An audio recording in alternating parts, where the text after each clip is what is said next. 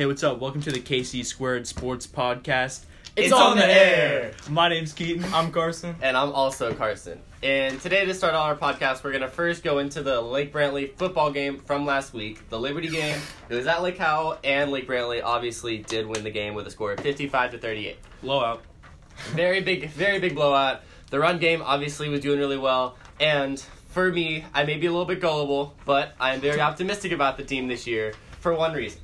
Our offense, the triple option, it needs a mobile, mobile quarterback, it needs two good running backs. We got Noah Hudak, a very good mobile quarterback, and we have Travis Lesko and AJ Williams. Our offense has never been more prepared to be good on on the field than they have this year. It That's all I'm may, gonna say. it may just be tricking us, but this could be an actual year for us to shine. If our defense holds it together, we'll see. I have- State championships. Here we go. I mean, that's the one thing. Go state, in- go far. that's the one thing when we went undefeated in what was it, 2015? Yeah, The yeah. triple option was just ripping teams apart. Nobody could stop it. So that's that's pretty much the main facet of the team. Is if when the triple option works, the team wins games. That's The defense wasn't playing amazing, but if they tighten it up, you never know. Hey, who needs defense when you score 54, 54 points? Am I right? Yeah, exactly. exactly, Who cares? exactly.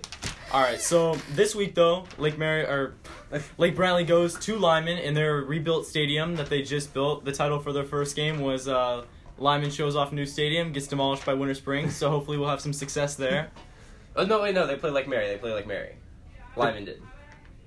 thought it was Winter. Uh, No, no, that- no. They, yeah, they lost to Lake Mary, My which bad, which is significant because looking ahead to next week, Lake Brantley plays Lake Mary. So if Lake Brantley has a poor showing against Lyman, who then just lost to Lake Mary, not looking so hot for the big Lake Mary. Mhm. Got a we got a couple of big games coming up. Obviously, Lyman. We usually expect to beat them every year because we beat them what five years in Five a row. years five a years in a row. Years in a row. class of So- 2020 At has never seen them lose. Class of 2020, never seen them lose. Opposite to Lake Mary, we've lost every year. so yeah, obviously we want to beat Lyman and we want to beat Lake Mary. A lot of times we don't, um, but hopefully we can change that this year. We'll see. I believe. I believe. yeah, I believe. I believe that we will win. All right, so moving on to college sports a little bit. We got two week zero college football games: uh, Miami versus Florida and Arizona versus Hawaii. First off was Miami uh, versus eighth ranked Florida. Uh, the time, final score was twenty to twenty four. If I had four words to describe the game, it would be "What are you doing?" because it was it was full of penalties, full of mistakes. There was no none of the offenses were like challenging the defenses. I felt I felt like they were just waiting for their team to make mistakes, which happened a lot. There was Two a lot of mistakes. fumbles in the first couple drives. Right, yeah. Yeah. Um, so obviously it was a rough game for both teams. Um, Miami held their own though. They very well could be a contender to go to the ACC championship For- against maybe a Clemson. yeah, Oh, for, yeah, for for most sure. of the game, That's obviously looking ahead, but they they held Florida like w- with their own. for most of the game they held in there, and then it really kind of fell apart. I felt like in the second half, of Yeah. the second half of the fourth quarter, their offensive line was literally getting destroyed. Their offensive line Yeah. could not stop That anything. left side of the offensive line was just getting He was torn getting- apart by he was that getting toasted guy every- from Florida. Yeah. Yeah, every I- single game. it got a little rough. Every single every Yeah. single snap, he was getting toasted. I think the big takeaway from that game is just how utterly incompetent Feleipe Franks is as a starting quarterback, Oh, as God. a quote unquote number eight team in the nation. Uh, did you see? Did you see? He on the sideline. The camera cuts to him and he goes, "I do this, so stop playing with me." Into the camera, and then immediately he goes out on the field, throws a pick. Yeah. First throw, uh, He's right like, after man. He has right a after he big- talks. He talks talks trash to the camera, and then he goes and throws a pick. He has a very big head for being a, got- an average he- quarterback. He, has not proven the reason he has and it's such a been big years. He hasn't really developed too much at yeah, all. he's right, now yeah. going in his junior year, I believe, and They he's get still, out of this one, but this Miami's not going to be. They're young. They're first year coach. They're not going to be the team that uh, Florida needs to beat this year to get where they want to go. Exactly. He had 254 passing yards. He went 17 for 27, which is 63%. Uh, two touchdowns, but two interceptions and a few fumbles in there as well. So not a great game. They were also two for 10 on fir- or third downs. So that's not a great 20% is not necessarily where you want to be on third down offense, on third sure. down conversions. Yeah, and I mean that stat line doesn't even look that bad when you're just looking at the raw numbers. But then when you put in perspective, like when those interceptions were at such like pivotal points in the game, like Florida had the chance to easily put the game away with a late drive against Miami, but then just probably easily the worst throw I saw all night, and Terrible then throw. probably the worst sub pass I've seen in the past couple years. Feleipe Franks underthrows his wideout by probably five ten yards, just right into the hands of a Miami guy. Really makes you wonder if he actually was aiming for that defender or not. Uh, so if, a, a good sum up of the game I felt like was Miami's last offensive possession after that interception. They, they had a chance to take the lead. They were only down by four uh, because of a missed Uh, they were down by four instead of three because of a mix, missed uh, extra point earlier in the game. Don't want to talk about that though. Um, their lost offensive offensive possession after the interception, 40 yards in penalties, three sacks, three fumbles, four QB hurries, and an intentional grounding penalty, all on their last, which would have been the game-winning drive. And Um, so- they're they're a young team. It's their first Yeah. year. You kind of expect this. So from them, it's like they hung in there. Florida should have pulled away. They didn't. It, better teams. Florida will not get away with that. Yeah, from the stat line you just mentioned, Keaton, you would think that that would be like a three and out drive that it ended in like a fourth and But because eighty-two of to end the game. Right. But yeah, Yeah. basically every single chance Florida had to put that drive away, they would just give up another pass interference call and just over and over and over, and it got them all basically all the way down the field before Miami eventually didn't pull And that's out. that's what happened on Miami's drive right before halftime too. It was offsetting plays. It was sack and then 15 yard pass and then sack and then 10 yard run. So it the whole Florida's defense never really got consecutive plays together to put away Right. the game either. And then on that on that last drive, like you were saying, Carson, Florida had back to back pass intercept or pass interference penalties, and then they had a third pass interference penalty in the end zone that that end up got, end up getting uh, called off.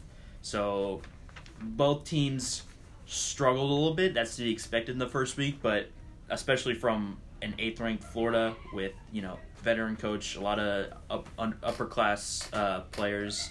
Fairly veteran quarterback. Yeah, you Yeah, expect so- them. You expect them to be better than that. Than I they would were, agree. especially against an unranked team. On a positive note though, the uh, the night game was a great game. oh, for sure. for Arizona, sure. Hawaii, two Arizona, not, Hawaii. not so big yeah, names, That was good. but That was a good one.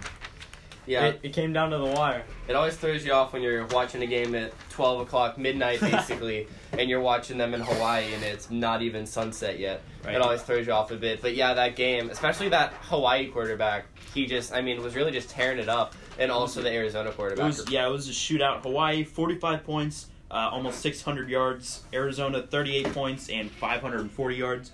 So neither defense really did anything, but it was a fun game to watch. Um, and then obviously, last drive of the game, why he's going for the end zone.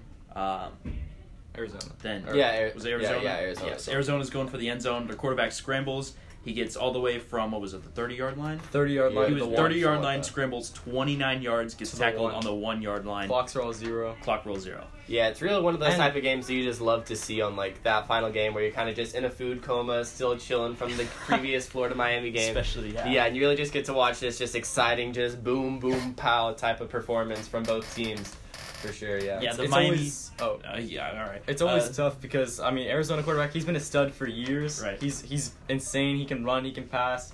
They have just not put a team all the way around him yet. He's it's they're decent, but it's Hawaii also. Yeah. that uh that Miami Florida game kind of left a bad taste in my mouth. But then watching Arizona Hawaii, I was like, all right, this is football. You know what I mean? Yeah. All right, So- now we're going to get to our next segment, which is our weekly segment. We'll probably do this basically every podcast we have, and that is called the hot take of the week.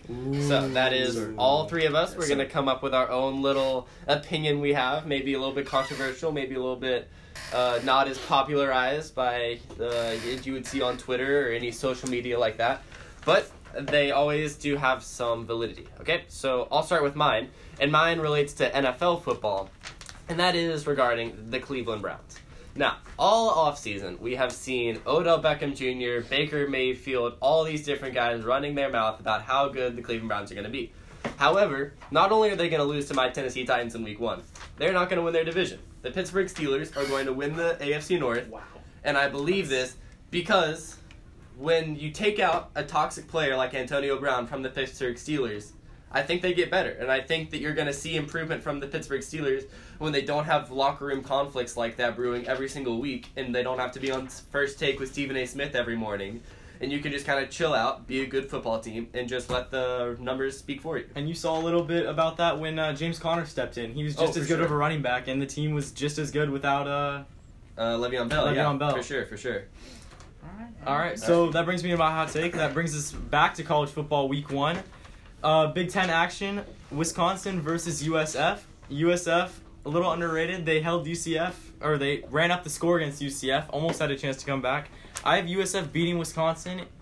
I always love to root for the Big Ten because you always want to see your conference do well, but I think USF pulls a shocker in Week One. Wisconsin's not quite as good as they have been in years past, and I think it's a, it's a it will certainly be close no matter what. Wisconsin's only favored by about a touchdown. In the end, I do think USF pulls it off, and a shocker in the Big Ten. Keaton. All right, so uh, my hot take is going to bring us all the way back to high school football. We kind of went in, in reverse order there.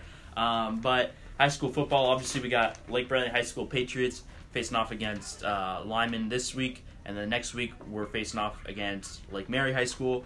I think both weeks Lake Brantley High School is going to catch a win. Obviously, it's not that much of a hot take against Lyman because we beat them a lot, but Lake Mary we've struggled against, and I think this year the uh, triple option is going to prevail against the Lake Mary High School.